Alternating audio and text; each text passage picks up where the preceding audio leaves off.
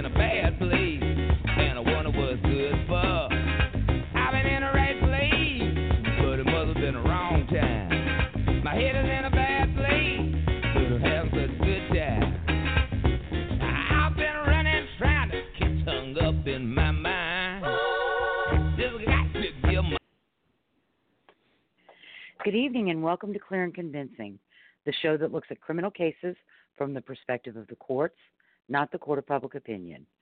We're Lisa O'Brien, podcasting from New Orleans, Louisiana, where the meme makers are hard at work generating amusing memes critical of NFL referees who blew yet another call in Sunday's Saints game against the LA Rams. And Michael Carnahan from Little Rock, Arkansas, where the Little Rock Planning Commission is pushing back against additional surface parking in downtown Little Rock. Tonight, we're looking at the case against Philip Ray Workman, who was convicted in March 1982 of the murder of Memphis Police Lieutenant Ronald D. Oliver. At trial, Workman claimed that he was attempting to surrender to officers when he was struck on the head. He further admitted to shooting Lieutenant Oliver and Officer Aubrey Stoddard. After two unsuccessful attempts at state post conviction relief, Workman's counsel claimed to have discovered that a trial witness lied about seeing the shooting and that the bullet that killed Lieutenant Oliver was not fired by Workman.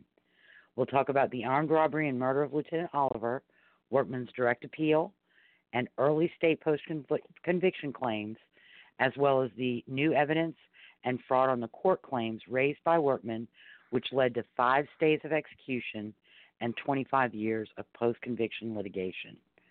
We're a live show, and as always, calls are welcome. Our phone number is 347 989 1171. Good evening, Michael. Good evening, Lisa. How are you doing tonight? Pretty good. That's good to hear. I noticed uh, just one thing popping off the page here to me on the outline. There's no uh, update. Is there nothing really going no, on? No, nothing is really going on right now. And this case went on for 25 years in uh, essentially post conviction uh, after the direct appeal. So uh, we don't really have time.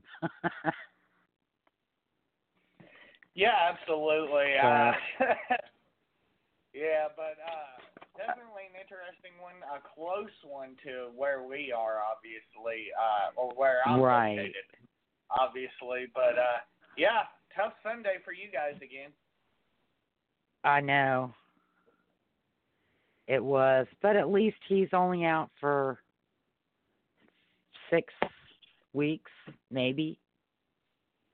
Absolutely.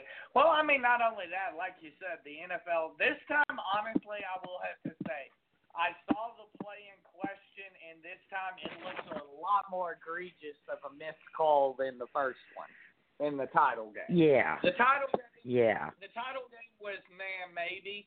This one was you always should err on the side of the fumble, and you can always challenge it later. Right. You can't challenge plays Well, I- like that. I would be interested to know if these are LA refs because part of the comp- controversy with the playoff game was that these refs were from Los Angeles and there was apparently some interest with the LA Rams, which is who we were playing.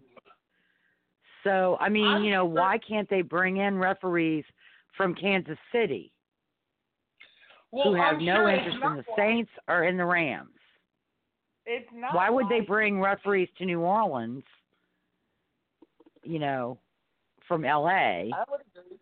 I mean, it's something that you know maybe look in the rule book about. I know that like Super Bowls are based upon or awarded based upon, and I'm pretty sure playoff games too. How many you know missed calls you make? It's like a point system. You get a point for how many calls you miss. So I mean, essentially, when you get into like the NFC Championship game in question and things like that, you're supposed to be getting the cream of the crop as far as officials. No con hmm Confederate. I mean, I'm not quite sure how they're appointed for regular season games, so. Yeah. So, uh, I bet a lot of people. My two sisters are not speaking right now because if they talk, it's going to make Drew Brees' injury real, and they can't deal with that right now. So they are both in denial. yeah, good old Teddy Bridgewater. Don't be the quarterback, but you know, honestly, you could be you could be in a worse position. You could be where my poor Steelers are. Yeah. So anyway, well, let's get on with uh, Philip Ray Workman. Okay, let's get to it. And um, we'll start off talking about Lieutenant Ronald Dean Oliver. He was born in Sikeston, Missouri, or at least grew up in Sikeston, Missouri, uh, in 1940. Hang on, I didn't get my stuff opened. Oh well, he he was born in uh, 1940 grew up in Sikeston and then came to Memphis and joined the Memphis Police Department. He was a 20 year veteran. He'd been uh, in command of the West Precinct. He also had been married and had a daughter. That resulted in divorce, and he remarried and had several stepchildren. I don't know that his second wife and he had any children themselves um, at the time of the uh, events of August 5th, 1981, he was actually working out of the North Precinct of Memphis Police Department. He was a lieutenant, so he'd been promoted up through the ranks, and he um, did not actually have to respond to dispatch calls. So he was the kind of officer who went above and beyond Right. rather than just doing the you know the minimum um Right. he What- went above and beyond and yeah and so uh that's what brought him to this call on August 5th, 1981 and then we have Philip Ray Workman he was born uh at Fort Campbell, Kentucky. His father was in in the army. He had a life of moving around a lot because his dad was transferred, and he uh, got into some trouble in his early years. At one point, he actually went back to Kentucky to live with his much older brother Terry. Uh, he did some time on a drug charge, I believe, in Georgia and then he also had some criminal history uh with I think burglary and there was an assault charge. I don't know whether he was ever tried or convicted. Uh and he was he had married and had a daughter but uh in the early late 70s early 80s he got into drugs. And he was a big time drug user. At some point he hitchhiked to Memphis and was living in Memphis. Don't don't know the exact circumstances, um, but that was uh, that's pretty much his story. Right. And so then we get to August fifth, nineteen eighty one. Now I had I had found an article that had a little bit more in depth about Lieutenant Oliver. However, it's the Memphis Flyer, Mhm. and I kind of take their stuff with a grain of salt. So I decided I'm not going to use their material because who knows if they actually got it from the horse's mouth for Lieutenant Oliver's history, at least. Um, right. So, uh, and it's you know it's kind of vague and sketchy on Philip Workman because they don't they don't want to portray someone like Workman as a bad guy. Right. Uh, they want to portray him as you know a poor, unfortunate victim of a broken system. So, uh, sorry. So we get to August fifth, nineteen eighty one. Uh, around closing time at Wendy's on Danny Thomas. Uh, I'm not sure if it's a parkway or it's a boulevard. I think it's Um, Boulevard, it's yeah. out. Yeah, and it's it's it's out in North Memphis, like right before you get to Frayser. Right, right. Well, I So, Danny for Thomas people who- was out there by St. Jude. Danny Thomas runs. Um, I think Danny Thomas runs pretty far. It, it, St. Jude is on Oh, the north side of downtown, and I think Mhm. Danny Thomas Boulevard runs up north toward Frayser, Millington, in that general vicinities. Oh, Uh, so because I'm a lot of people, yeah, because a lot of people, a lot of the employees that worked at the Wendy's lived in Frayser. Mhm. So, um, so he went in. Philip Workman went in. He bought a hamburger, French fries, and a drink. Sat down at a table, and kind of uh, dawdled over his food while other customers were leaving. The cleanup crew or the the floor crew had come in, and the uh, Wendy's workers were in the back, shutting everything down, cleaning everything down, preparing to close the restaurant. Uh, workman got up from the table, pulled a gun, got the two floor guys who were waiting to start working, herded them to the back, rounded up the employees of the Wendy's, and everybody herded everybody into the manager's office, brandishing a gun at them, threatening to kill them telling him he had a partner that wasn't as cool as he was. Uh, he got about seventeen hundred dollars in the day's cash receipts. Had them put everything in a bag. Told them to wait ten minutes before they came out, and then close the office door, and locked it and walked out of the restaurant. Uh, as we talked about before, going through an armed robbery is a traumatic incident. It's a traumatic experience. It scars you for the rest of your life. Oh yeah, I can imagine. so, um, as he's walking out, Lieutenant Oliver had heard the radio call, and so he had pulled up, parked his car, got out of the car. He saw a workman coming out, and apparently there was no description of a suspect because uh, one of the employees had managed to trigger a silent alarm.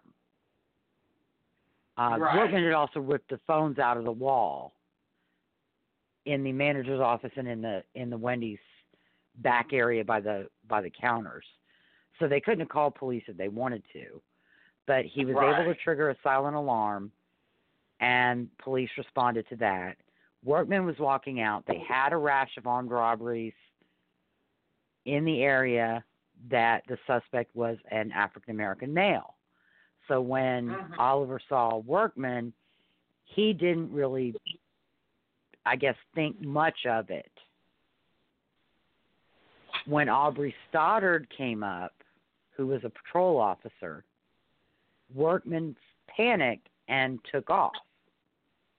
Oh, And if you've ever watched live PD or cops, when you have two police officers walk up to you and say, hey, and you turn and run, they think you're up to no good. yeah, they're not gonna just you know And- hey, well, I that's gone. I guess he didn't want to talk to us. Oh well, I've eaten too many donuts Right. today. I'm just gonna let him go. No, that's not how it works. They see you run and they think, okay, he's done something wrong, and um, so they were able to grab him, and there was a struggle. It kind of went across the parking lot to an adjacent parking lot for a, an auto parts store that I don't believe is there anymore. And then um, at some point, Workman reached into his pants, pulled a 45 caliber semi-automatic pistol, shot Officer Stoddard in the arm. Then he shot Officer Lieutenant Oliver in the chest. By this time, another patrol officer who had parked on the south side of the restaurant in response to the gunfire came around. He saw Officer Stoddard and, uh, and Lieutenant Oliver on the ground. He went to check on them, and Workman took a shot at him. Mm-hmm. As Lieutenant Oliver fell, Lieutenant Oliver was able to pull his weapon and fire at Workman. Right. and his weapon was recovered. All six shots were gone. Were he had a revolver, and the cartridges were in the, you know, in the cylinder, but he had fired all his bullets, and they did find several 38 caliber rounds among the 45 calibers that Workman fired. Um, during the course of this, Workman emptied his gun. It held seven shots they found five, I believe, five cartridge cartridges. They found one unspent round, and they found some bullets, 45 caliber, in the vicinity. Um, Officer Parker had a shotgun and when Workman fired at him, he did return fire with the shotgun. And I hope it embarrassed him for the rest of his life. He shot Philip Workman in the ass. okay. And I hope every time somebody looked at his ass in prison, they saw the scars from shotgun shells or shotgun rounds. But Officer Parker did not fire a 38 caliber pistol. Uh, Officer Stoddard did not fire his pistol. His pistol was recovered, fully loaded, no spent rounds. Um, there was a witness by the name of Stephen Craig who was around the scene and happened to see some of it. He missed some of it because he did not want to get shot and crouched behind his car. But he saw the struggle with Workman. He saw the, I think he saw Officer Stoddard shot. He saw Stoddard fall. He was hiding behind his car. He didn't see uh, Ol- Workman shoot Oliver, but he heard gunfire and when he came up from his car, Lieutenant Oliver was on the ground. And if I read his statement correctly last night in the police report, Officer Parker actually came upon the scene after Lieutenant Oliver was down on the ground, and Stoddard as well. And Workman had essentially fled. Right. Um, the workman did flee. He apparently jumped a three foot concrete barrier fence and then hid in some underbrush. And at one point, hid under a truck. And of course, we know from Carlos DeLuna, hiding under a truck is, you know, not a good idea because police see you there. You're not invisible. Um, so about an hour after the shooting, officers searching the area with canines found Philip Workman either under a truck or in underbrush. Both stories kind of prevail in the court documents. And off uh, Workman was uh, bitten by a canine. Mm-hmm. In addition to finding Workman, they also found his empty 45 caliber Colt, excuse me, semi-automatic pistol, and it was empty. So he was arrested at the scene. When he was arrested, he gave a false name of Larry Wilson.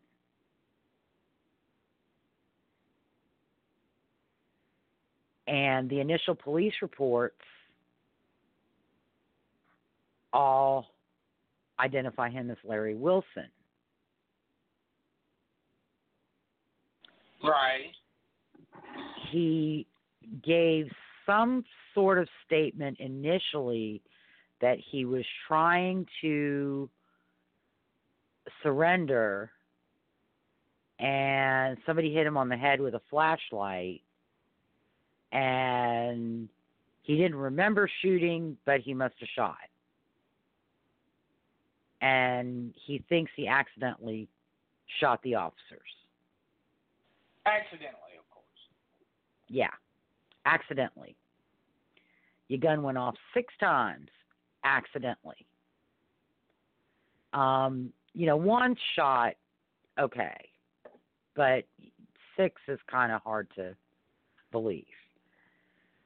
So he was arrested he was treated uh and then he was taken to jail. Uh he may have been taken to the 201 poplar complex because that was opened in 1981 although i don't know what time of year it was opened Right. and um I don't know when they fi- figured out they had Philip Workman, although I'd imagine with his prison record from Georgia, his fingerprints were in the system. When they printed him, they got his fingerprints and they knew who they were really dealing with. Um, the following day, on August 6th, a man from Tacoma, Washington, by the name of Harold Davis, contacted Memphis police and told them he had seen what happened at Wendy's. He had seen the shooting. And he, in addition to all of the Wendy's employees, identified Philip Workman as the man they'd seen. The Wendy's employees identified him as the man who robbed the restaurant. Harold Davis identified him as the man he'd seen struggling with police officers and shooting Aubrey Stoddard and Lieutenant Oliver. This will become an, appoint- an important point later. So keep in mind, Harold Davis contacted Memphis PD. Okay. All right. So the case went to trial. Uh, the the public defenders were appointed to represent Workman. Uh, the two public defenders appointed actually went on to be well respected attorneys and judges in the Memphis court systems. Um, at some point, Workman did confess to the shooting to police, but he tried to claim that it was accidental or that he was reacting in self defense because one of the officers struck him with a flashlight. Right. So the the prosecution had a pretty strong case because they've not Yeah. got not only the circumstantial evidence of the struggle, they have several people who witnessed Workman struggling with the officers, not just Harold Davis. Uh, I think Stephen Craig witnessed part of it. Um, so the prosecution had a pretty strong case. Workman was you know, was taken into custody. He had Wendy's money. He had their money bag in his possession.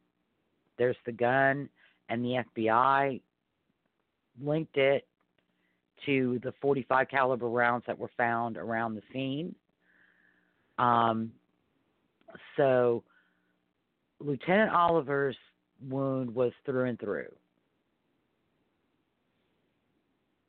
Right. Okay. They may have recovered. They may have recovered a bullet, but they did recover one bullet. But that could have been the bullet that shot Officer Stoddard, and it's more Mhm. consistent with the one that shot Officer Stoddard. It, however, didn't have any blood or tissue on it, but you know, at the heat of a bullet coming out of a gun, blood and tissue generally burn off pretty quickly. The only way you'll have blood or tissue is if the bullet lands in blood and tissue on the ground already. Right. Um, so most of the time, um, the absence of blood and tissue doesn't doesn't disprove that that bullet struck something or someone. The defense case, uh, they just challenged everything. They they this was some eyewitness testimony, so of course they challenged the eyewitnesses. Um, they challenged the uh, the witness statements, the robbery statements.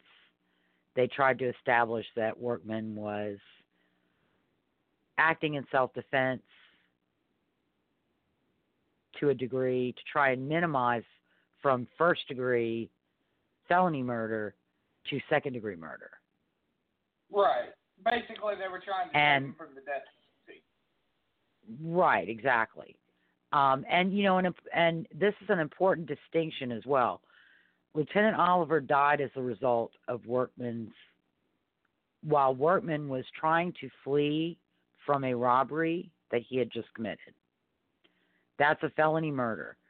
Therefore, Right. intent and premeditation are not they're not required to be proven and you know if you point a 45 caliber pistol at somebody and you're three feet away from them you intend to do serious great bodily harm or yeah. death It, yeah, absolutely.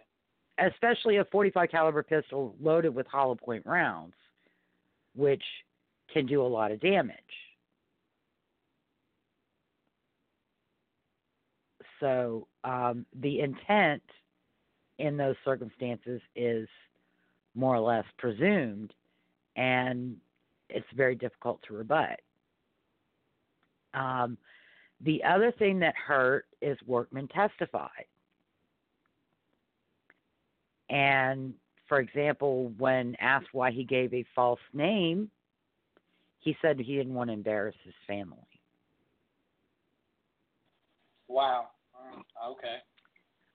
Um, you know, and like I said, he had the story about uh, being hit on the head and the gun going off accidentally six times, at least. Um, so he was not found to be particularly credible by the jury, I believe. Right. And if you ever saw interviews with him, you know, he's very slick, but he's also very manipulative. And he talked about his drug use and he was so high and he really couldn't remember anything and you know, if he did kill him, he didn't mean to. And you know, it's doesn't matter. You rob these people you know, like six or seven people in the Wendy's employees and the two contractors. You threatened them with a gun. You made them lay on the floor. You told them if they came out sooner than 10 minutes, your partner's going to kill them. You know, that's not the actions of a good person or a nice person. So the jury convicted him on March 30th, I believe, or March 20th, 1982. And uh, just a just a note in speedy trial in most states, a prosecutor has to bring the case to trial within nine to twelve months of the date the person was arrested Right. or indicted. And so that is probably why his trial started sometime in March 1982. I never could find an exact trial date, uh, but he was convicted, and then the sentencing was March 31st, and he was sentenced to death.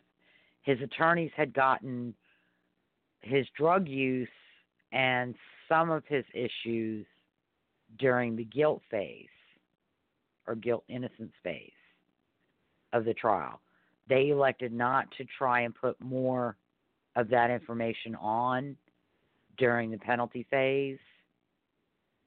Um, they had had him examined by a psychologist and a psychiatrist, and neither of those experts would have been helpful at the sentencing phase.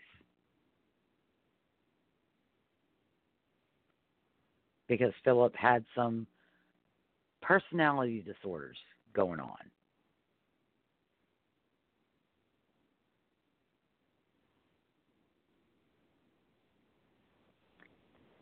Right. So, I you still there, Michael?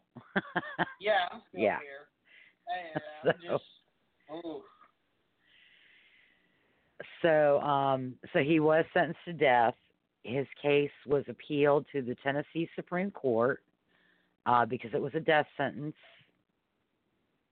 And um, on January 30th, 1984, his conviction and sentence were affirmed, and the Tennessee Supreme Court set an execution date of May 29th, 1984. Um, I believe the Supreme Court in Tennessee is the Supreme Court sets execution dates. And I believe their practice is to set an execution date with the direct appeal, and that ensures that post conviction litigation begins in a timely fashion. Right.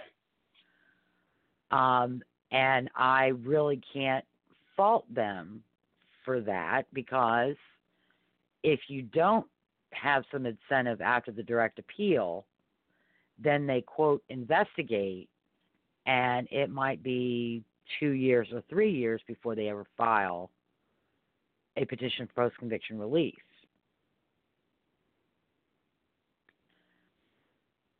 um, Workman's attorney, another public defender who was appointed to handle the appeal, uh, did request rehearing by the Tennessee Supreme Court, which was denied on March 19, 1984.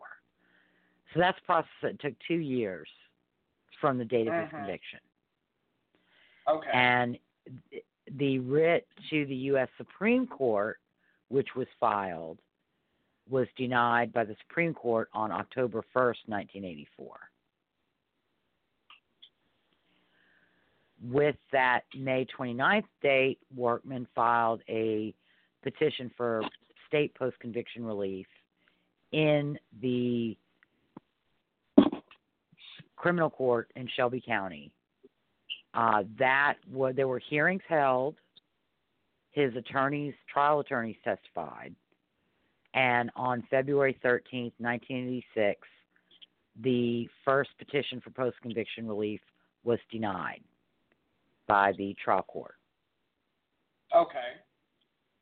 That went on appeal to the Tennessee Court of Criminal Appeals, which affirmed on February 18th, 1987.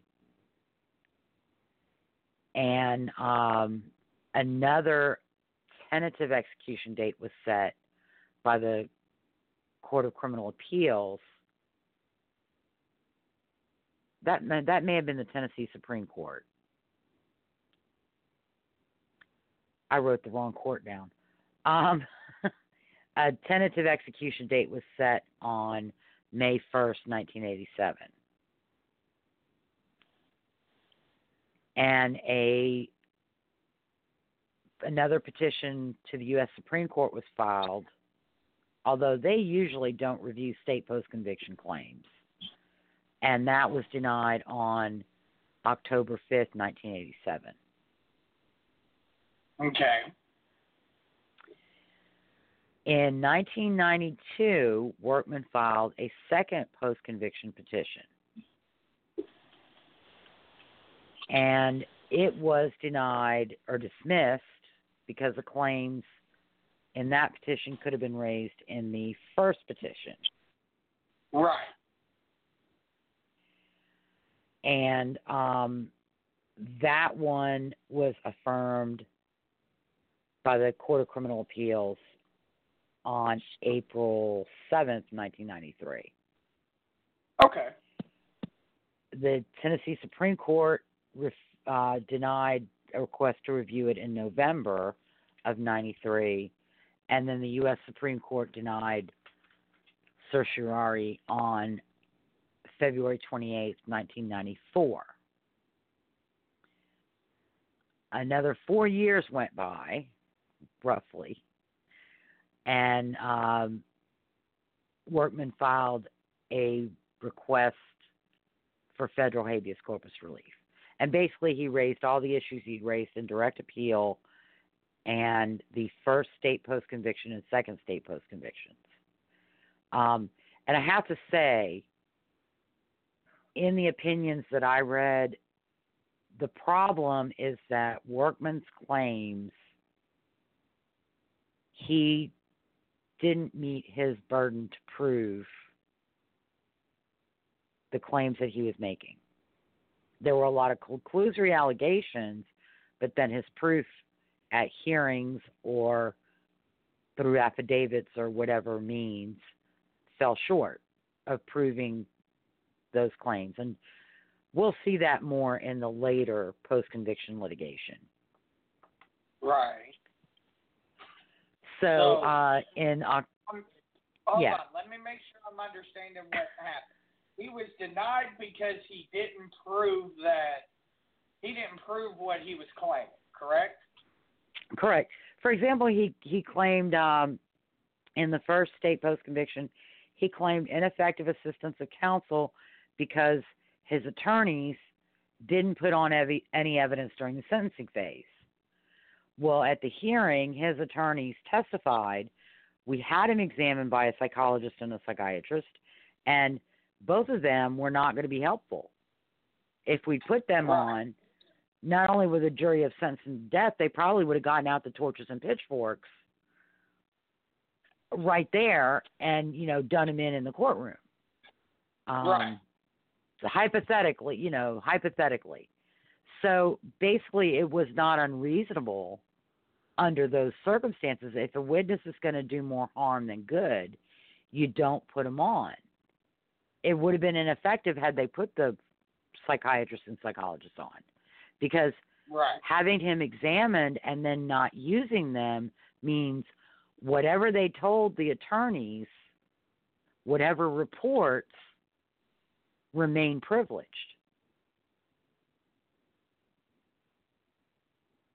And the prosecutors never see it, never hear it, never know it. Right. So, um, you know, that that's an example of the issues not living up to what they were claimed to be. On October 29th, 1998, the Western District of Tennessee, uh, the judge in the Western District of Tennessee, dismissed Workman's habeas claims. Some of the claims were dismissed on the merits, those that had been raised in the first state post conviction claim, and some were dismissed as basically defaulted or waived because they could have been raised in the first post conviction claim but weren't. Right. And that uh, decision was affirmed by the Sixth Circuit Court of Appeal.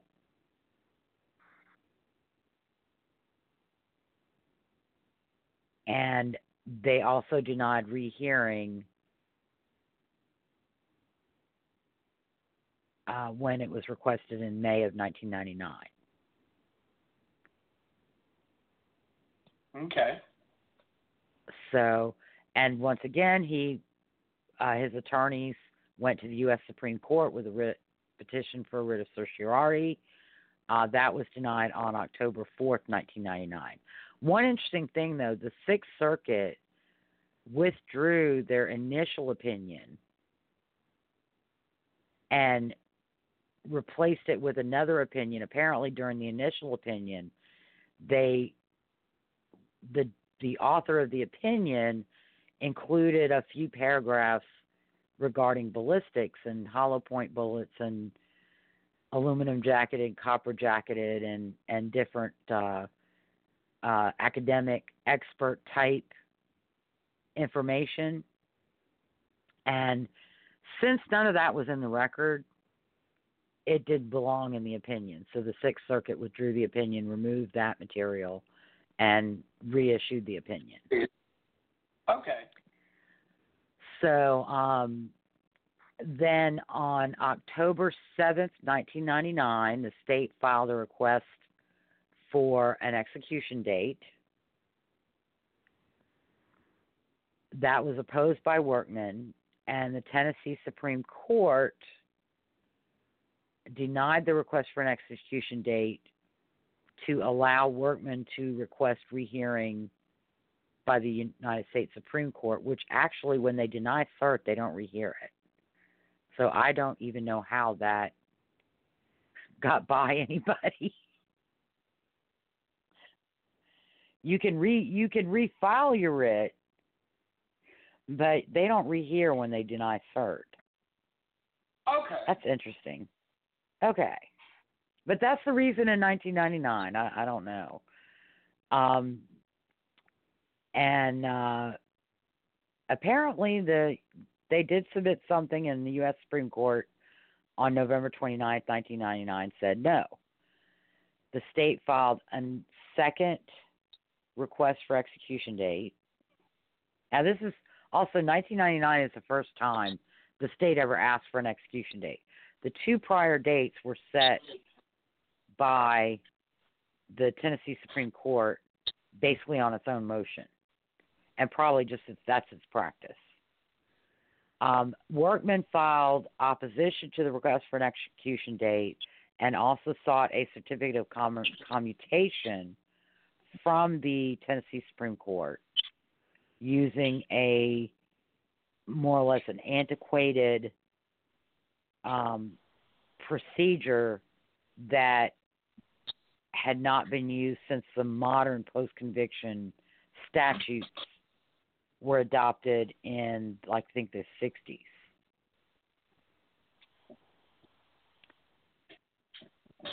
And um, also the the only thing the Tennessee Supreme Court could do is in extraordinary circumstances they could recommend to the governor that he commute, but commutation is the power of the executive branch, not the judicial branch.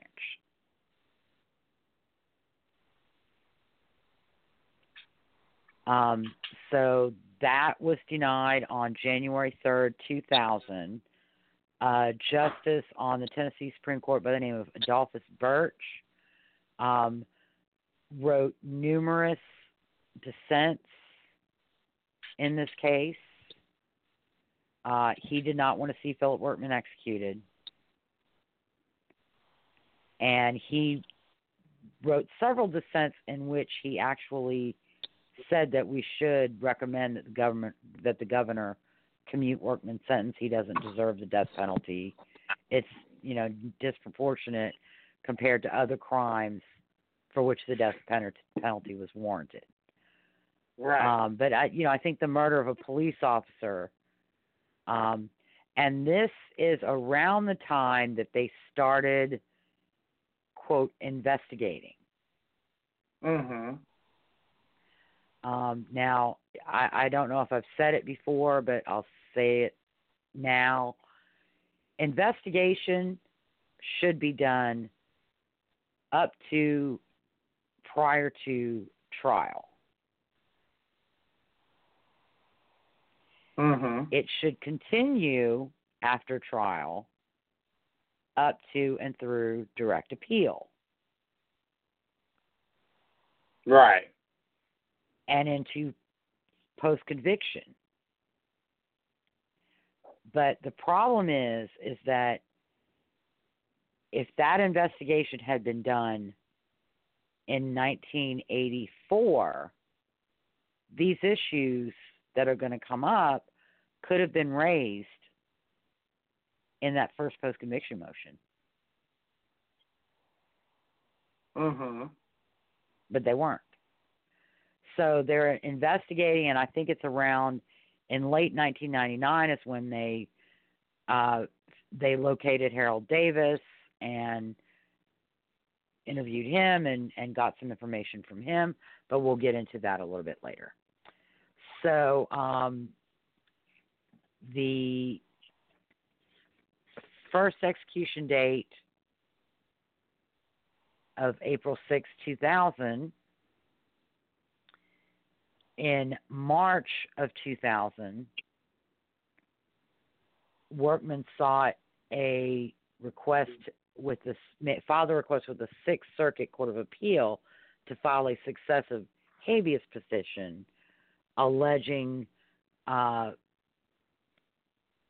that Harold Davis has admitted that he lied about witnessing the shooting of Lieutenant Oliver by by Workman. They also, during the federal habeas, they had issued a subpoena to the Shelby County Medical Examiner's Office seeking for the first time any x rays that may have been taken of Lieutenant Oliver. During the federal habeas, the the reports and the records were produced. No X-ray was produced. Workman's attorneys did not file a motion to compel. They did not file a motion to enforce their subpoena to force the Shelby County Medical Examiner's Office to appear and explain why they didn't get any X-rays that they wanted. Um, that becomes an issue later as well. I'm trying to go along this chronologically, but I didn't lay the outline out that way. Right. So, um, the Sixth Circuit on May 31st, 2000, denied Workman's request to file a successive habeas petition. Workman then filed a request to recall the Sixth Circuit's mandate in the initial habeas appeal and a request for a stay of execution, and those were granted on April 4th, 2000. So he's getting a uh, he's come two day within two days of ex- execution.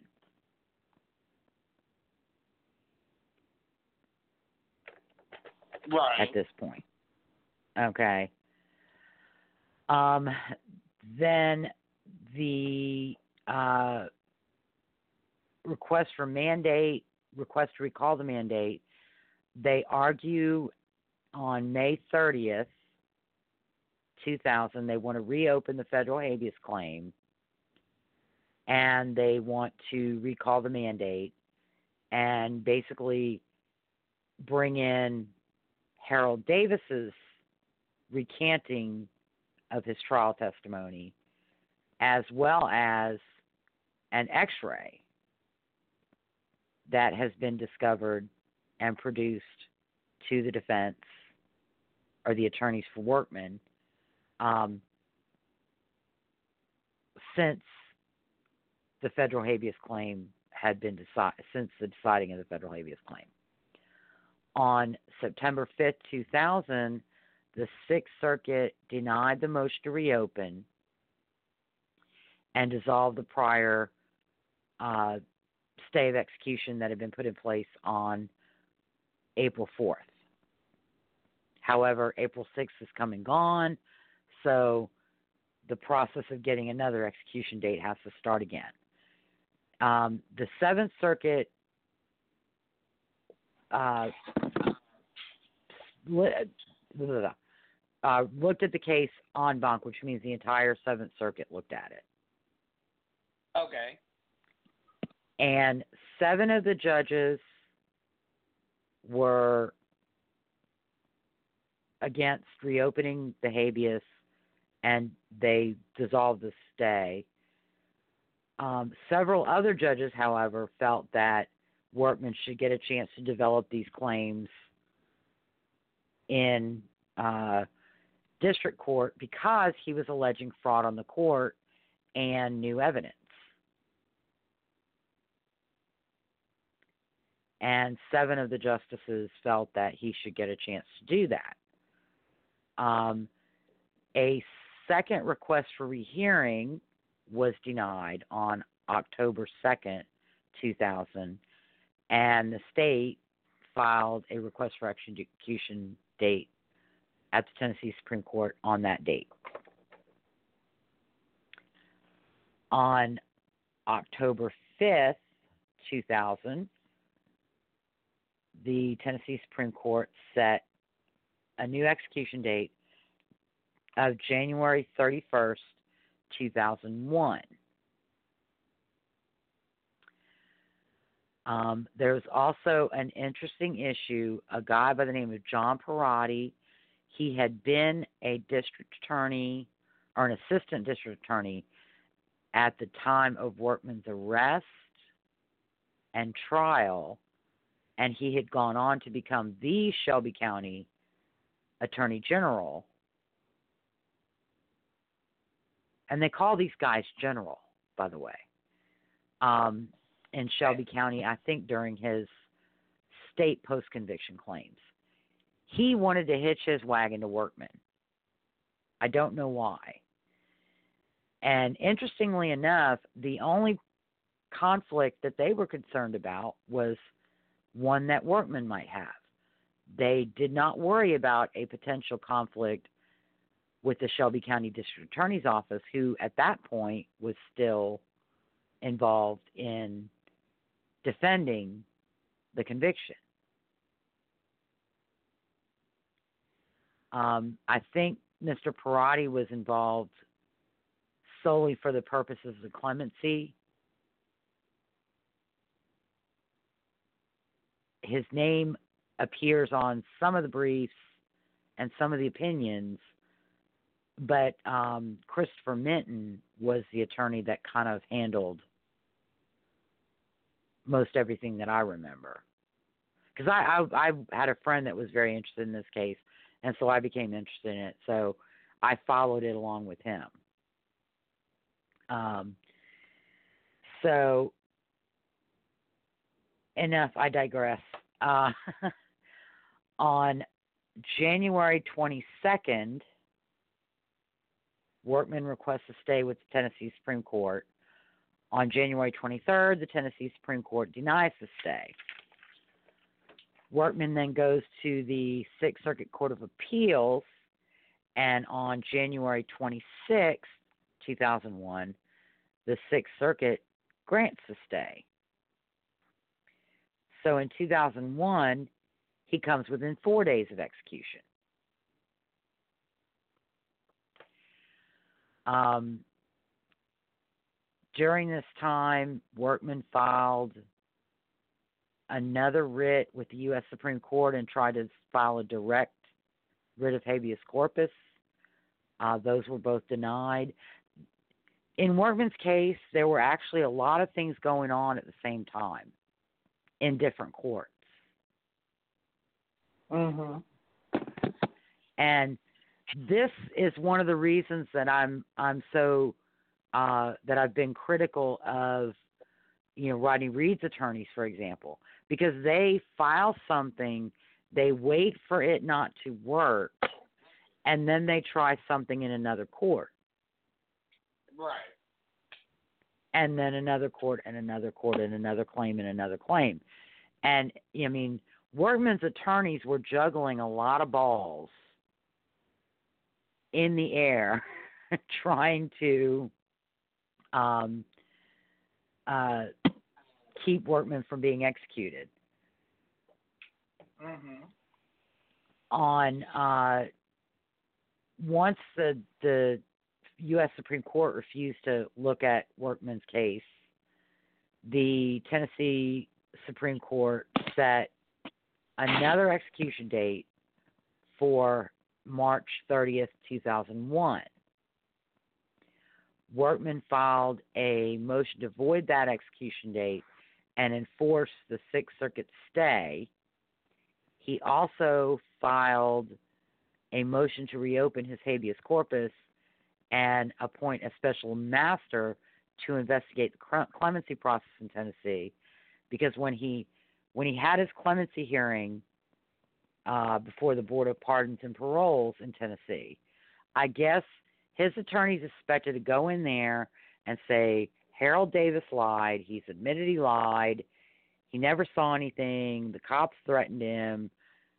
Uh, he was afraid for his life, and the bullet that killed Lieutenant Oliver could not have been fired from 45 caliber because the entrance wound was bigger than the ent- the entry wound was bigger than the exit wound, which is in fact not true.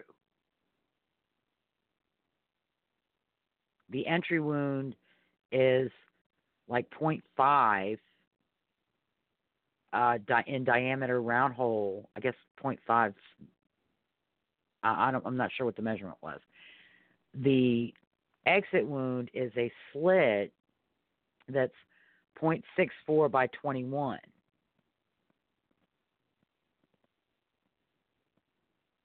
So 0.64 is bigger than 0.5. Not a lot bigger, but it's it's bigger. So um, I don't remember what the measurement was, and I don't have uh, the reports or anything.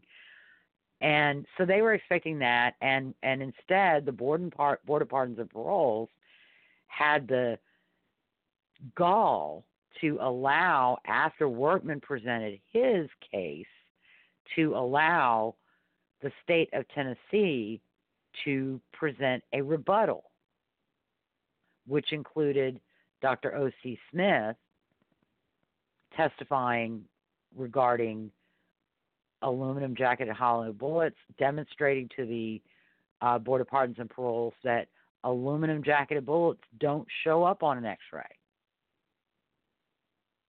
Pointing out that Lieutenant Oliver was taken from the scene to the John Gaston trauma unit and a thoracotomy was performed on him and medical procedures were performed and it's possible that during those procedures bullet fragments were removed Right. because they're trying to save his life and bullet fragments in his body are going to result in infection and they wouldn't think of anything of it. They just say there's a fragment and they take it out, you know. Um, so it, it's it's funny. It's kind of like the way the media tends to present these cases. They present what's positive for the case for innocence, and they very rarely, if ever, mention any of the things that are negative, such as the fact that Workman not only admitted to officers that he fired the shots that wounded Aubrey Stoddard and killed Lieutenant Oliver, but that he testified to the same thing at trial. And now Right. all of a sudden, he didn't kill Lieutenant Oliver. It was friendly fire from some other police officer. Initially, they blamed Aubrey Stoddard. But then the fact that Aubrey Stoddard's gun was never fired kind of screwed them. So then they try to blame Parker, Officer Parker.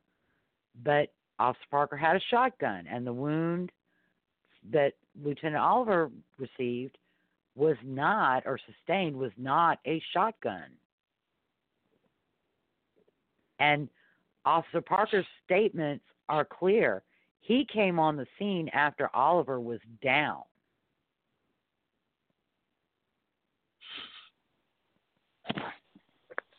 And he Right. did not fire until Workman fired at him. Mhm. And so when it didn't work for Stoddard and Parker, it became some other officer that was there. And then, of course, police all lie all the time. They never tell the truth. They're just trying to railroad this poor innocent man and send him to an un a wrongful execution. Um, so the Sixth Circuit Court of Appeal denied the motion to void and enforce the the January 26th stay on March 21st. On March 27th, clemency was denied by the governor's office. Governor, um, excuse me, Workman then filed a request for a temporary restraining order dealing with the clemency proceedings, um, which resulted in a couple of years of, of appeals.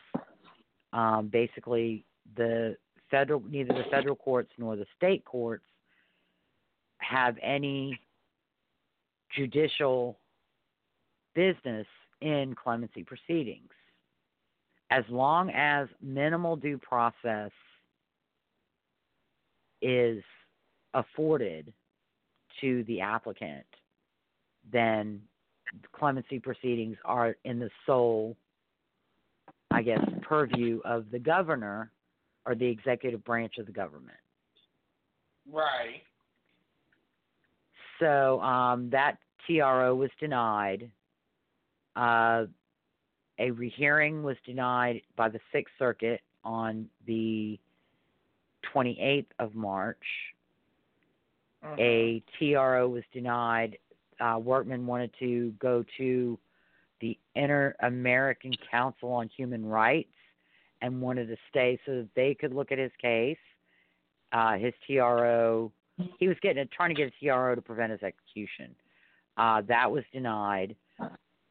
Finally, on the 29th, uh, the Tennessee Supreme Court, Workman had filed a writ of error coram nobis in the trial court to bring in the Davis recantation and the friendly fire, bullet couldn't have killed him, x ray claims. And the judge summarily dismissed the claim, and the Tennessee Supreme Court, on appeal from that, uh, granted the stay of execution on the 29th. So he comes within, I think, hours of execution, but we'll say a day. And um, reverses and remands the writ of error to the trial court. And uh, the Tennessee Supreme Court also denied the stay requested to go to the Inter American Council.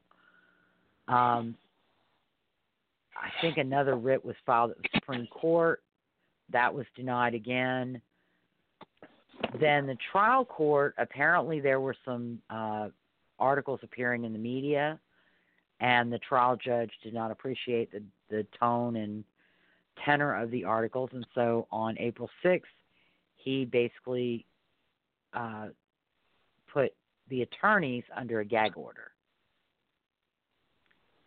He also set a hearing on the writ of error for April 23rd, 2001, uh, despite apparently being told by plaintiff's counsel, uh, petitioner's counsel, that that just would not do. And he ordered uh, Workman's counsel to produce unedited, unedited copies of tapes, audio, video uh, to the prosecution. Uh, so the prosecution would have a chance to see the unedited tapes of the interviews of Harold Davis, which were all unsworn and Right. outside of court. Um, Workman was appealing the writ of error. And so basically, at the time the trial court ordered these things be done, um, jurisdiction had not been returned to the trial court. He was he'd filed like a motion for rehearing or reconsideration. And so the trial court did not really have jurisdiction. So all of those orders were vacated. And Right. um, the uh, writ of error was stayed by the Tennessee Court of Criminal Appeals in April of 2001, who then declared all the orders, the trial court ordered orders void. Once jurisdiction was returned in May, on the 15th, the trial court once again instituted a gag order. Workman filed a motion to recuse, which was heard on May 14th and denied by the judge on the 15th. Uh, the Tennessee Court of Criminal Appeals in June did reverse the gag order, which I think was wrong because I remember these stories on, Mhm. you know, WMC five and WREG and the Fox station and, and the Commercial Appeal and the Memphis Flyer and all these other places that were very pro Workman and basically saying, you know, the police made Harold Davis lie at trial and uh, the the prosecutor hid this X-ray, Right. which in reality neither of those things was true. That was a misrepresentation. Um, so there was a lot of wrangling, and I'm going to kind of I'm going to kind of skip over it because there was a lot of wrangling between the Court of Criminal Appeals and the trial court. Uh, Workman's attorneys were buying as much time as they could. And so every time the, the trial court tried to get the coram nobis proceedings moving forward, Workman's attorneys found some problem that they had to go to the Court of Criminal Appeals or the Supreme Court about. Um, in August of 2001, Workman's request that a Rule 10 review by the Tennessee Court of Criminal Appeals uh, be done. That was denied. They did review. Um, Workman was trying to get civil discovery rules applied to a collateral criminal proceeding. So basically, Workman Workman's attorneys were arguing that they were entitled to the entire DA's file. They wanted to depose every attorney that had ever thought about the case to Mhm. ask them about hiding the x-ray and and all this. Well, in Tennessee the collateral criminal process is governed by a specific rule in the rule of evidence, rule 16, and that's the only discovery you get. Right. So they went to the Court of Criminal Appeals. They attempted to go to the uh, Tennessee Supreme Court, and they just went back and forth until they were finally, you know, back in the trial court. And during this time, because the Court of Criminal Appeals and the Supreme Court would not intervene, they actually did hold the hearings in the trial court, and the hearings were held August 13th through 16th of 2001, and then additional hearings were held October 16th and November 5th, 2001.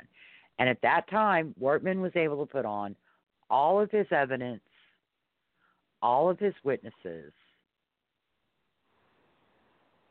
to support his claims regarding Harold Davis's recantation and Harold Davis not even being at the scene and Uh, they had a former juror who, if he had known Harold Davis lied and that Workman could not have fired the bullet that killed Lieutenant Oliver, he would have never convicted and sentenced him to death. And you know the same, the same kind of stuff we see.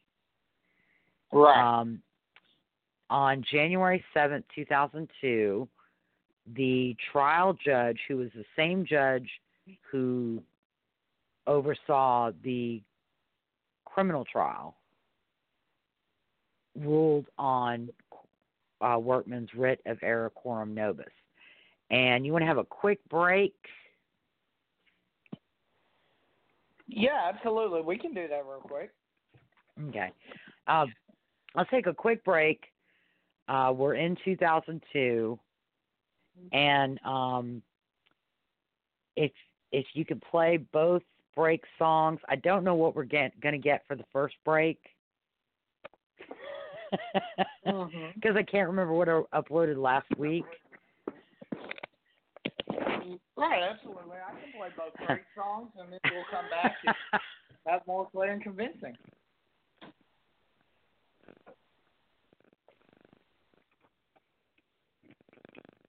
Yes, but as a known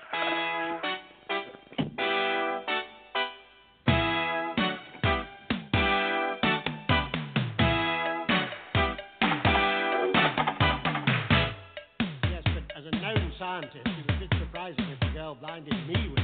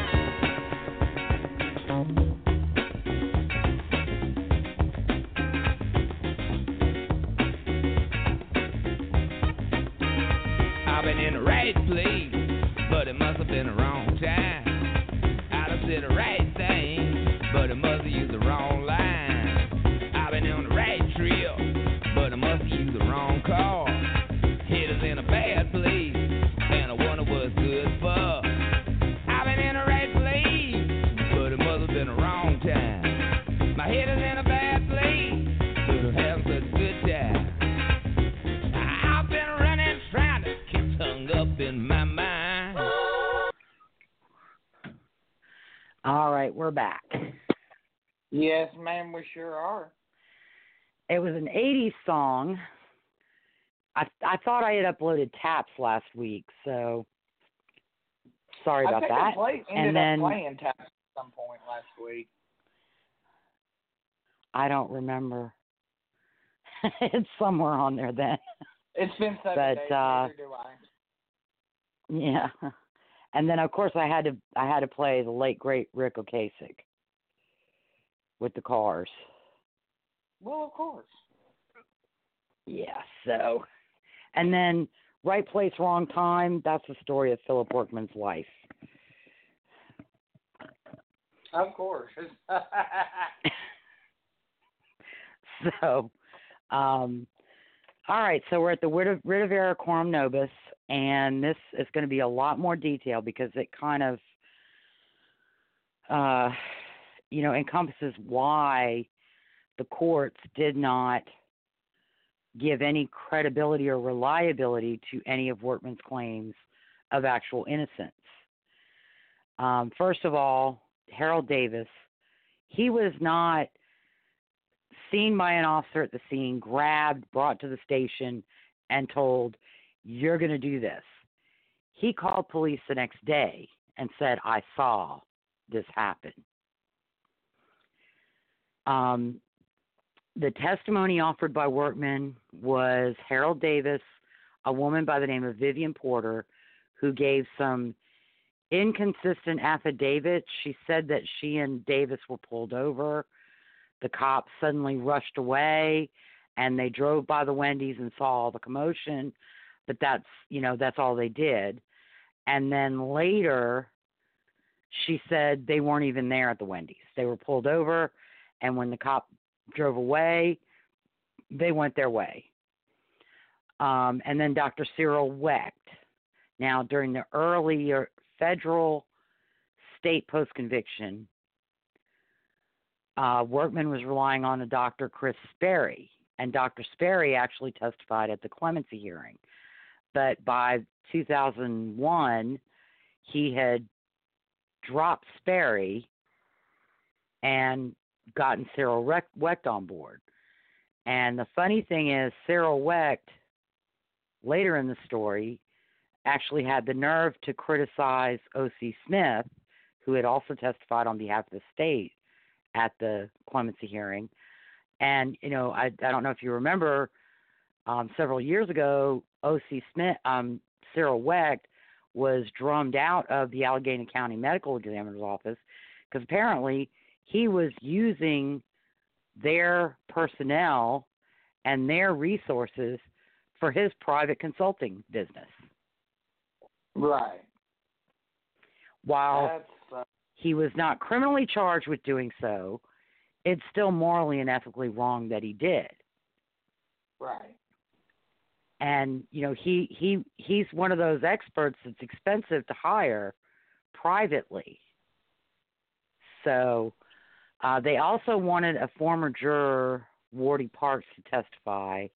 The judge would not allow uh, Mr. Parks to testify. However, they did allow an offer of proof from Mr. Parks. Uh-huh. Um, the judge uh, issued a long order. Basically, uh, he found, first of all, a writ of error coram nobis is not the forum to re- reweigh evidence or retry the merits of a case. That error coram nobis is for matters that could not have been litigated at trial, on a motion for new trial, on appeal, or in a habeas corpus proceeding or state post conviction proceeding. The issues must have been hidden or unknown and may have resulted in a different judgment if petitioner had had access to them at the time of trial. The burden in a writ of error coram nobis, just as any post conviction proceeding, is on the petitioner, who has to Right. show that the new evidence would be not only admissible in trial, but that the petitioner was not at fault for a failure to present that evidence earlier. Um, and that admissibility standard um, would go to if you had someone who says Joe Blow told me he was Workman's accomplice and he's the one who shot Lieutenant Oliver. And Joe Blow is still alive and he's in prison somewhere, but he won't talk to anybody. well, then you can't get that witness's statement in because it's hearsay. You would need Joe Blow to come in and, under oath, subject to cross examination, testify that he was Workman's accomplice, even though Workman never mentioned it before. And he's the one who actually shot Lieutenant Oliver. And none of the witnesses saw a second person at the scene, but that's kind of just an example. Um, the petitioner also has to show that the uh, testimony or evidence is material and there's a reasonable probability that the facts on which he relies are true. Another thing that Workman obviously did not like, and most advocates for convicted people don't like, is that when looking at Workman's claims, the court also is going to consider the entire record of the trial in addition to the proof elicited by the petitioner. Uh, and then finally, that uh, the recanted testimony must be reliable and credible. Davis was brought to Tennessee from a prison in Florida uh, by the state, not by Workman. And that's an interesting point. There was a little bit of controversy about that. Um, Right. Apparently, they were trying. They were going to try and get Vivian Porter to testify, and then they wanted to show the videotapes that they had made of of, of Davis. And um, the state was like, mm, "Oh hell no! if you Mhm. want a recantation, you need the witness to testify." So they, you know, helped. The, they they helped Workman out, and they arranged for him to be brought to Tennessee. He was uh, he was housed, I think, in Germantown, Right. and um, he was on the stand for a long time. Um, he testified that he was contacted in 1999. He was on drugs at the time of his vi- videotape statement, and he also talked to the attorney or investigator for Workman because he thought if he didn't, he would go to jail. Um, he testified they initially told defense counsel what he wanted to hear so that defense counsel would leave. He admitted that his drug abuse over the years had affected his mind and caused medical problems that affected his memory. Right. Uh, at one point during cross examination, he couldn't said he couldn't say whether his trial testimony was true or not true. He Right. could not remember or separate fact from fiction regarding the events of August 5th, 1981. Also, Mhm. during the time that he was in Germantown, he had a medical problem with his blood pressure at the jail, and he Mhm. was taken to the hospital where uh, doctors diagnosed or found evidence that he had been he had suffered multiple mild strokes over the years. Hmm. Um, of course, on direct examination and redirect examination, he did say, I never saw a workman shoot Lieutenant Oliver. But then under cross examination, he kind of waffled Right. and, you know, basically, he, he wasn't a reliable witness either way. Uh, but it's also important that he was not grabbed off the street and brought to the police station, although he claimed the police forced him to tell these lies on the stand. hmm He claimed in the videotape statements that he didn't see anything. He told the cops he didn't see anything. Of course, if you didn't see anything, why would you call the police about a murder in the news? Hmm. True. you know um and uh so of course workman's counsel was very upset uh davis apparently testified for three days and uh of course if you listen to workman's counsel the prosecuting attorney was very abusive to Mr. Davis, and the judge let him or her be abusive. But I suspect that it probably was not as bad as uh, his counsel makes out. I think he probably just doesn't like the fact that he had an unreliable witness. Right. That's why they didn't want Davis to testify. That's why they wanted Mhm. to try and use the videotapes and then bring on Vivian Porter. Uh, Porter's statement conflicted with Davis because Davis never mentioned Porter having even been with him, either in 1981 or in any of his recantation statements. Right. And even Davis even claimed to have been at the Wendy's when he recanted, but he just insisted he didn't see the actual shooting.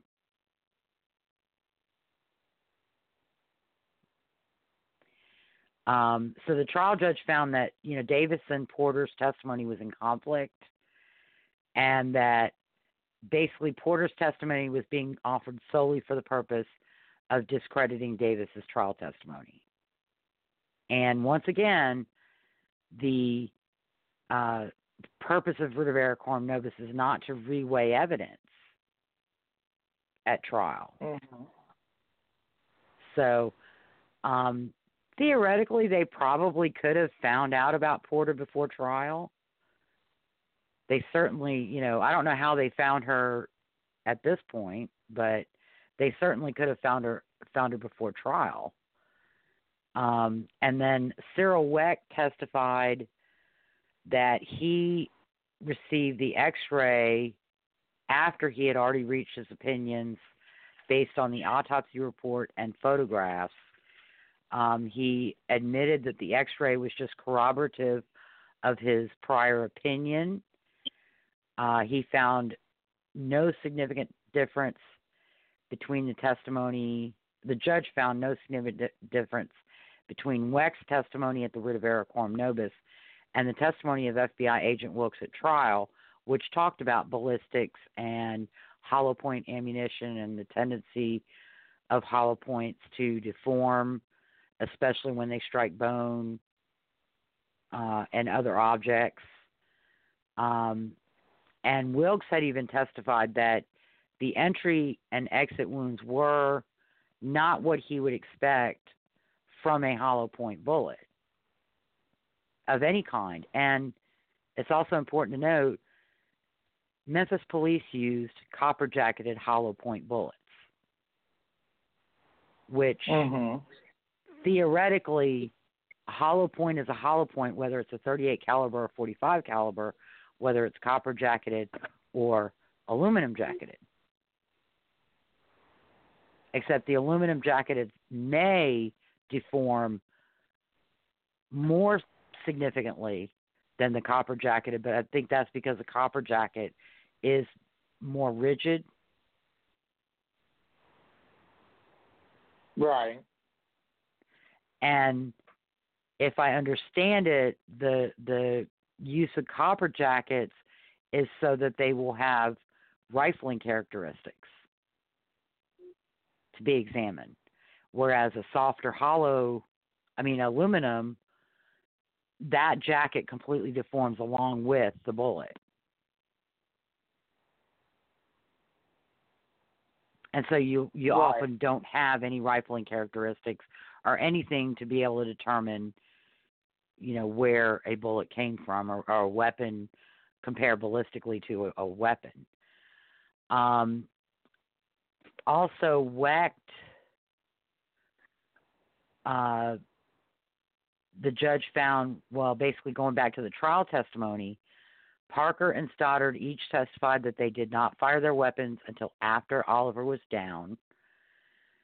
And it was established at trial that the only weapons fired were Workman and Oliver and Parker's shotgun. And then, of course, the trial testimony from Workman, where he admitted firing his gun and he admitted pointing it at the officers. And he admitted shooting Stoddard and Oliver, kind of makes all this writ of error coram nobis evidence fall to the wayside because a jury hearing Workman admit that he fired the gun, he pointed it at the officers, he shot Oliver and Stoddard, they could dismiss every bit of this uh, theoretical discussion of hollow point bullets and their performance and characteristics. Mm-hmm. Uh, based on all of the new evidence presented by Workman, uh, the judge was unable to conclude that the results at trial would have been different had Davis recanted, Porter testified, or Wecht testified at the trial. Right. And another issue they had was that Wecht, they could have, you know, the the defense attorneys could have reached out to Wecht in 1982 or 1981 mm-hmm. and had Yeah, him look at the case and testify. I suspect that they probably did reach out to somebody who could not help them, Mm-hmm. similar to Ron Lax reaching out to Kris Sperry in the West Memphis 3 case and having Kris Sperry say, Yeah, I looked at it, you know, Peretti's right, and I can't help you. So, um, so that was that was a writ of error coram nobis on um, January tenth, two thousand two. The state requested that the stay of execution be dissolved and a new execution date be be set, and asked the Tennessee Supreme Court to assume jurisdiction of the writ of error coram nobis appeal. The Tennessee Supreme Court declined to do that in February, and the appeal was transferred on the 21st of February to the Court of Criminal Appeals. In the meantime, uh, Workman filed a writ of mandamus at the Davidson County Chancery Court, wanting to be allowed to have unlimited access to his personal minister during Death Watch. And the Davidson County Chancery Court, I believe, granted the writ, and the Tennessee Appeals Court reversed and remanded to dismiss the case. The uh, writ of coram, error coram nobis appeal was affirmed by the Tennessee Court of Criminal Appeals in December, on December 30th, 2002. The Tennessee Court of Criminal Appeals found that Davis's testimony was the epitome of confusion.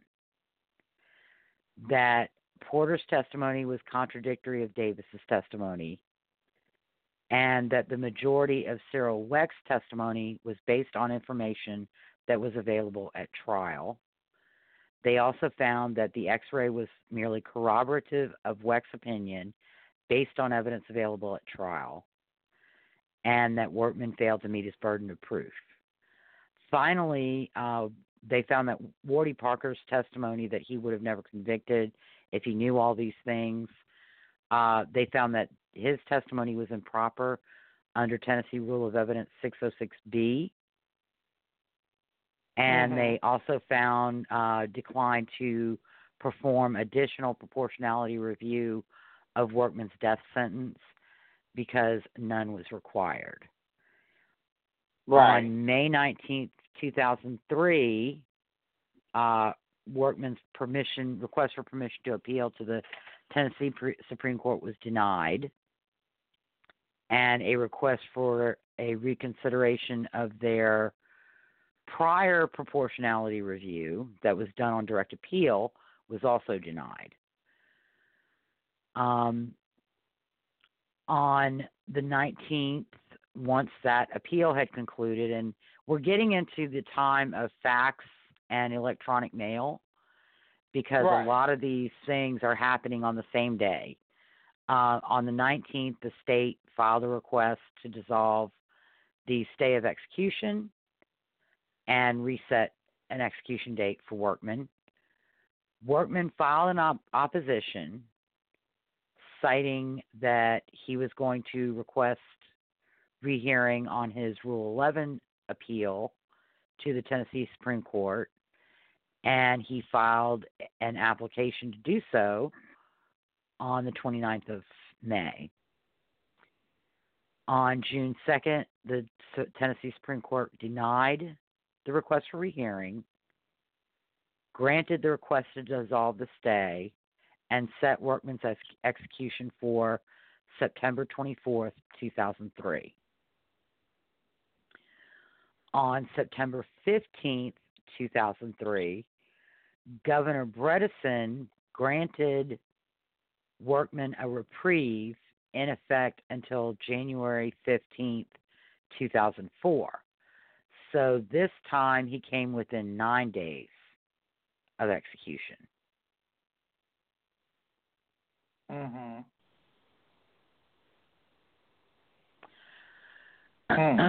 um, so, um, and then on January 15th, the reprieve was extended to April 15th, 2004.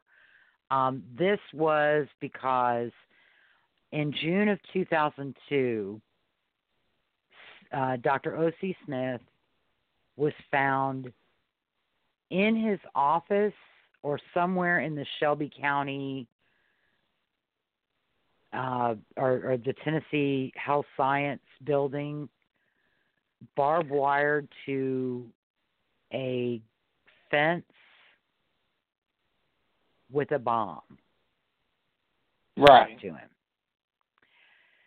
Um, the I think the ATF and the FBI investigated,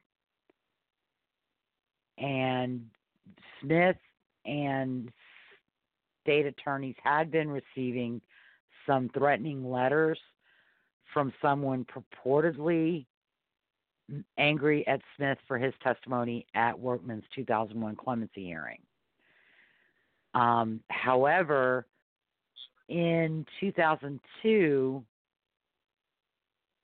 the investigation turned to Smith, believing that Smith may have staged the whole thing. Um, as I recall, he had been critical about security once these letters started coming in, threatening him and threatening the attorneys and, and you know for the state and the attorney general's office and um, security had not been improved Right. So it was believed that Smith staged this. He was a Navy veteran, very, very, very intelligent man. And they believed that he might have staged this to kind of bring attention to the security issues that existed. Because, I, as I recall, the medic, medical examiner's office is in the UT Medical School complex mhm. if I remember correctly. And so all kind of people have access to that complex 24/7. I've been there to do research at their medical library. Okay. And I mean, it, it's open to the public. You just walk in and and do your thing. You don't have to show any ID. They don't ask you who you are. You know, nothing like that. So, um, the charges were filed, uh, or he was indicted by a grand jury. He went to trial in federal court in 2005. And on the third day of jury deliberations, with the jurors unable to reach a verdict, the judge declared a mistrial. Mhm. And um, then the U.S. Attorney's Office elected to drop the charges. Hmm. Okay. So that was the reason for the reprieve. So really nothing came of it. Um, and I, you know, I, I, I, I stress not only was the jury unable to convict him of any wrongdoing, but uh, there never really was any evidence that proved he did stage it. That was a suspicion, more or less because there was no evidence of anybody else having been involved. Right. So, although I mean the man was found bound with barbed wire, including barbed wire across his mouth. And uh, you know, I mean, I, I grew up around farms and, and farm country, and I did not screw around with barbed wire fences. I didn't try and climb a barbed wire fence. I walked however far it took to get to a gate. Mhm. Yeah. So That's um, fun. Yeah. So uh, on April 16th, 2004, the state once again requested a an execution date. On April 26th, Workman's attorneys opposed, and on May 3rd, 2004, they supplemented their opposition. The Tennessee Supreme Court uh, on May 4th, 2004 set a I want to say fifth execution date. Mm-hmm.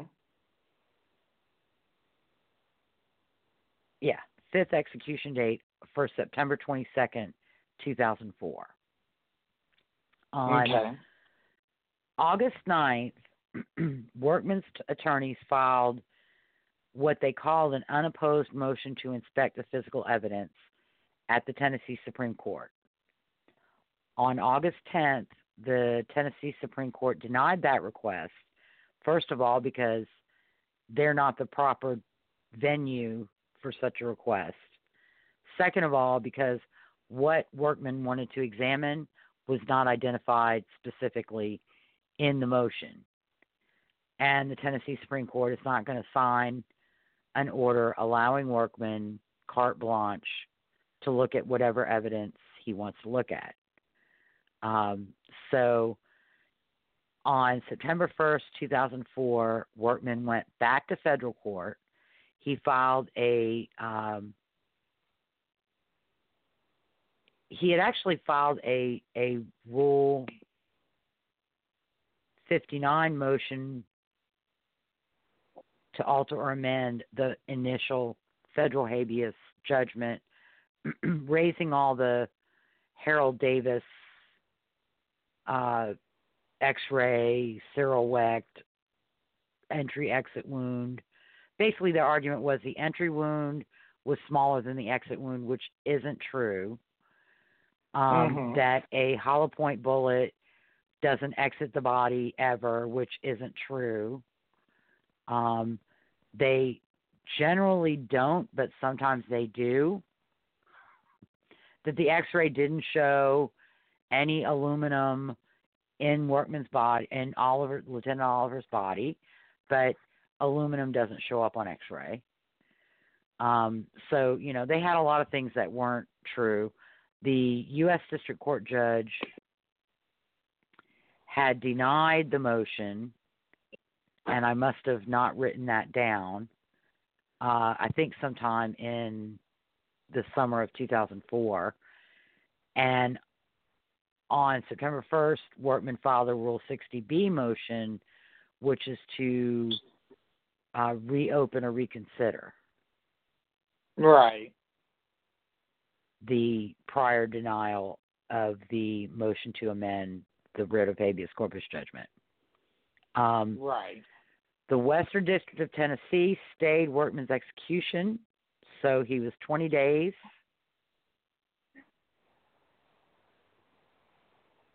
In 2004, and um, a motion filed by the state to vacate the stay was denied by the Sixth Circuit Court of Appeal. Mhm. Then the judge denied the Rule 60B motion on October 17th, 2006, denied the motion to alter or amend the Rule 59E motion on December 12th, 2006. And once again, on the 15th, the state filed a request to set another execution date, which Workman opposed in January of 2007. And on January 17, 2007, Workman's execution was set for May 9th, 2007. Right. So, um, in February of 2007, Governor Phil Bredesen uh, signed an executive order directing review of execution protocols in the state of Tennessee to be completed by May 2nd, 2007. This was in response to uh, challenges filed in other cases to Tennessee's execution protocols, including the protocols for choosing electrocution or lethal injection and the execution and lethal injection procedures. Mm-hmm. On Ma- on March 15th, Workman filed a motion to vacate his execution date because the execution protocols are under review. The state responded on May March 20th. Workman replied on March 26th, and on the 27th of March, the Tennessee Supreme Court refused the request to vacate or reset, or rather denied the request to vacate or reset. Um, in federal court, uh, Workman had filed another motion raising constitutional error in the writ of coram nobis process. Right. Uh, raised a claim regarding having been subjected to death watch five times and how cruel and unusual and violative of the Eighth Amendment that was. And um, the judge dismissed the coram nobis claims and the death watch claims, both of which Mhm. were um, not federal habeas.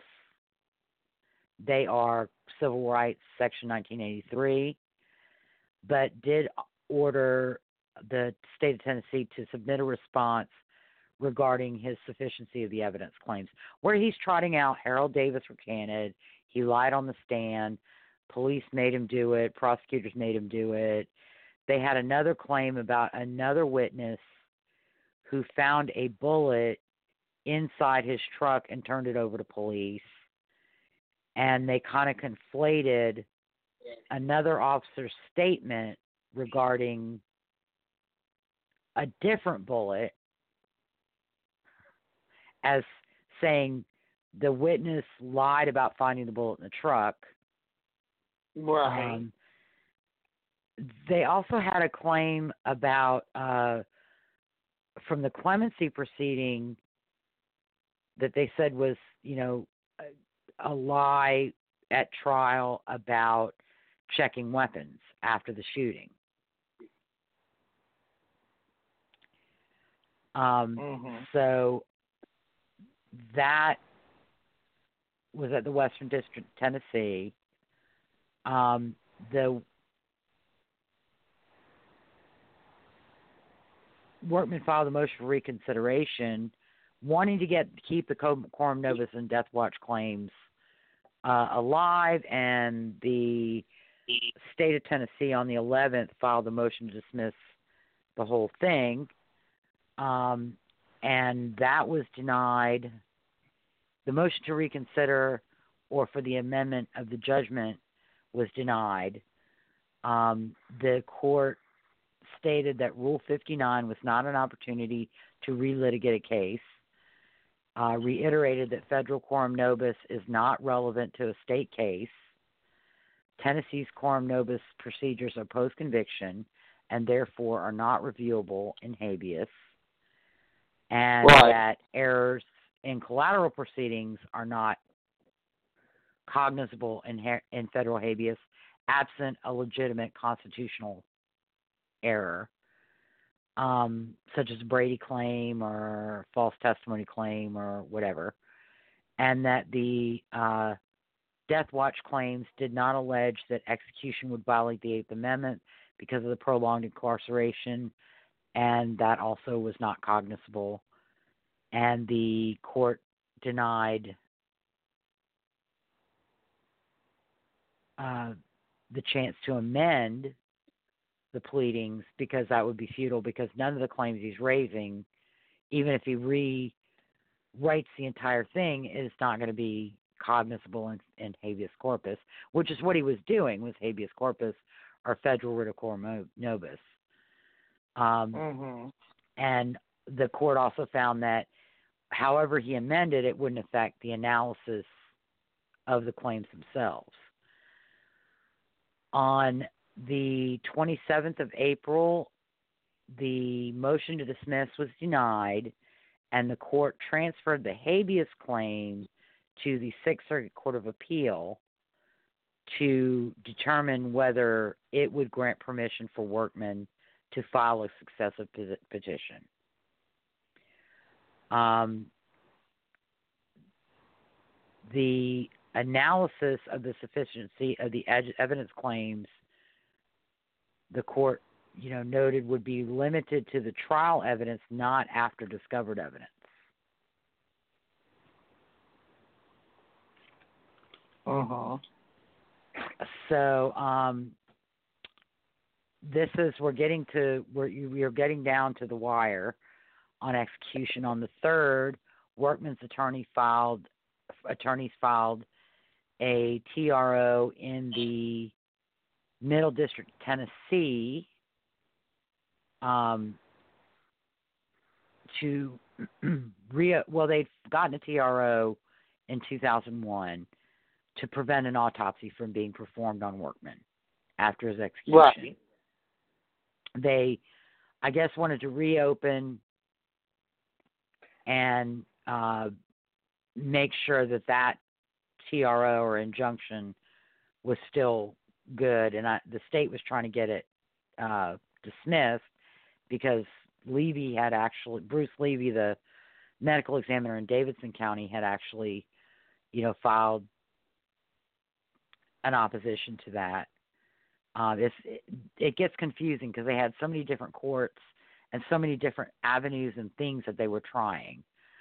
On Mar- May 1st, Workman filed a motion for stay of execution in Sixth Circuit, which was denied Right. on May 4th.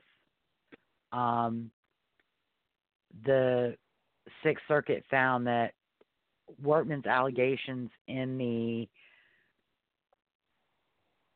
I guess, request for a successive habeas claim on the sufficiency of the evidence issues, uh, that his allegations had no bearing on innocence given Workman's trial testimony that he killed Lieutenant Oliver and shot Officer Stoddard. They found that Workman had been given considerable due process during 25 years, that Workman's allegations were exceedingly attenuated and vague that Workman had little to no likelihood of success of showing an abuse of discretion by the district court in the denial of his Rule 60B motion, and Mhm. that his execution had been delayed five times. Um, they also found that Workman failed to prove that Davis or any other trial testimony was false, that he failed to prove that the state attorney general knew that testimony was false and found that his fraud on the co- on the court allegations were alleging fraud on a state court, not federal court, and that the alleged fraud was presented long after his federal, federal habeas claims had concluded. Right. On May 4th, he filed a TRO request with the Middle District of Tennessee on the protocol, the new protocol issue, which was finalized on April 30th, 2007. On May 4th, the Middle District of Tennessee granted that TRO.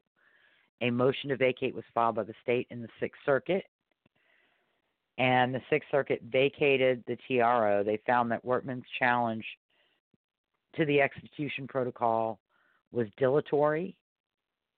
He could have challenged it in 2000, 2001.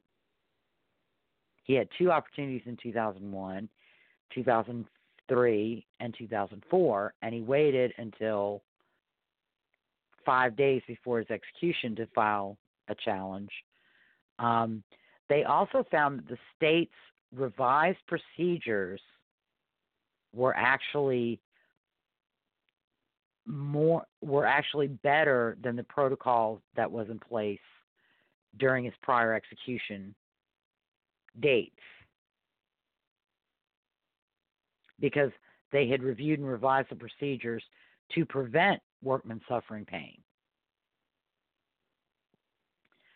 Workman requested a Right. en banc rehearing, and that was denied on May 7th.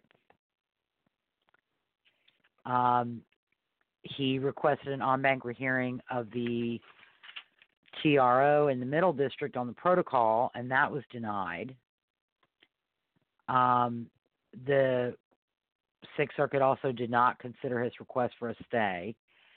Uh, he then went to the U.S. Supreme Court and filed a request for a stay, as well as a writ, a direct writ of habeas corpus, and that was denied on May 8th. Then at 10:18 p.m. and in in in Tennessee, executions take place after midnight. After midnight. So at 10:18 p.m. after midnight. okay. I think that I think the window is like midnight to 3 a.m. Hmm. Okay. or 5 a.m. If they can't if they can't begin the execution procedure by either 3 a.m. or 5 a.m., then the execution can't go forward. Okay. Um, and um, he wanted the Tennessee Supreme Court to issue a stay so that he'd go to Chancery Court in Davidson County and challenge the execution protocol. The Tennessee Supreme Court denied the stay, finding that the claim was made too late. Again, he could have challenged the protocol several times over the last seven years. Um, that the three pro- three drug protocol had never been invalidated by the United States Supreme Court or any other court, and in fact had been up, affirmed or upheld in a decision of the Tennessee Supreme Court in 2005, and that Workman had no likelihood of success on the merits of that claim. And I believe it was the Sixth Circuit and the um, Tennessee Supreme Court who basically, you know, found he's had extraordinary due process over the last 25 years. He's had five stays of execution. The state has a right to enforce this judgment, and the time to enforce it has come. And so at uh, I believe it was like 1:38 a.m. on May 9th, 2007, Workman was executed. Right. And he definitely And- had enough opportunity. He he had extraordinary due process. He was in he was in state courts, he was in the federal courts. He went back and forth to the state and federal courts multiple times, raising essentially the same claims. Um, of course, if you read any of the articles after he was executed, they make it sound as though none of these claims were ever reviewed by any court at any time. And that's simply not true. He presented the coram nobis claims in 2002. Right. And basically, you know, he failed to prove that Harold Davis lied at trial. Because he wasn't able to just play the videotapes from Harold Davis and not actually put Harold Davis on the stand under oath and subject to cross examination.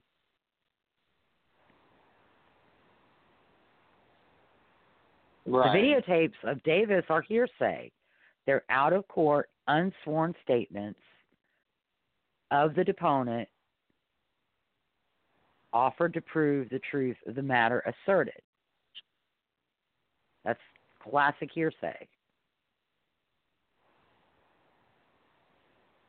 Mhm. Um, and you know, the biggest stumbling block that they had was Workman testified at trial and admitted to shooting Lieutenant Oliver. He admitted to shooting Aubrey Stoddard. He tried to claim it was accidental. I think he wanted to say it was self defense. That that the cops hit him in the head and so he shot him. But self defense is not available in a felony murder case. Right. And well, self defense is not available in a felony murder case to a person who just robbed a Wendy's, who comes out the door, who sees another cop and takes off running, struggles with the police. I mean, he he probably was clocked in the head a time or two by either Oliver or Stoddard. They're but they're all struggling. Mhm. According to Stoddard's testimony, he and Oliver each had Workman in a bear hug. And at one point during the clemency uh, hearing, his attorney says, You know, Workman's not a big guy. How could he drag these two big guys across the parking lot? Well, he's hopped up on cocaine and speed, number one. Number two, he's just committed an armed robbery. He's got the money. He's got the gun. He don't want to go back to jail. He doesn't want to go to prison. So, you know, he's going to be like a woman whose child is strapped under a car. Right. He's he's going to want to haul ass and get away. And if he has to drag two big guys along with him, he's going to do that until he can get to his gun, and then he'll just shoot them both.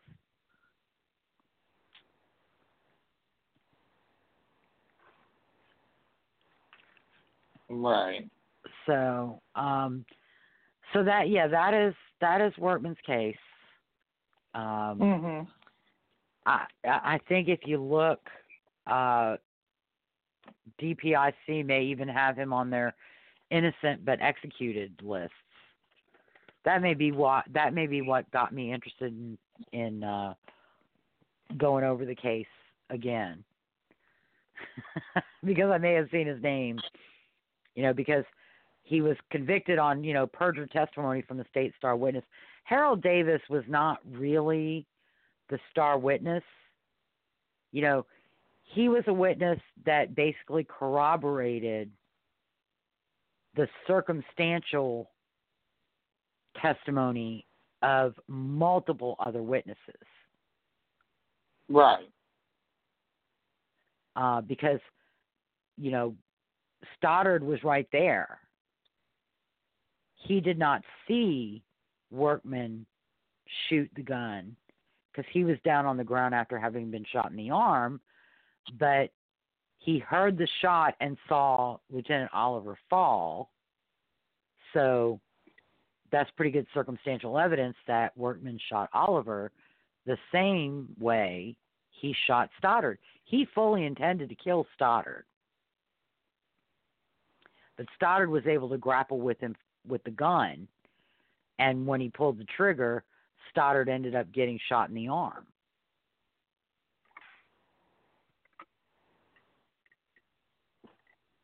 Right. But um, yeah, this this case is a prime example of court of public opinion. Absolutely. Presenting Absolutely. I completely agree with that. the you know the the uh, presenting only the information that gives the appearance of actual innocence and not even bothering with any of the evidence that rebuts or refutes that Right.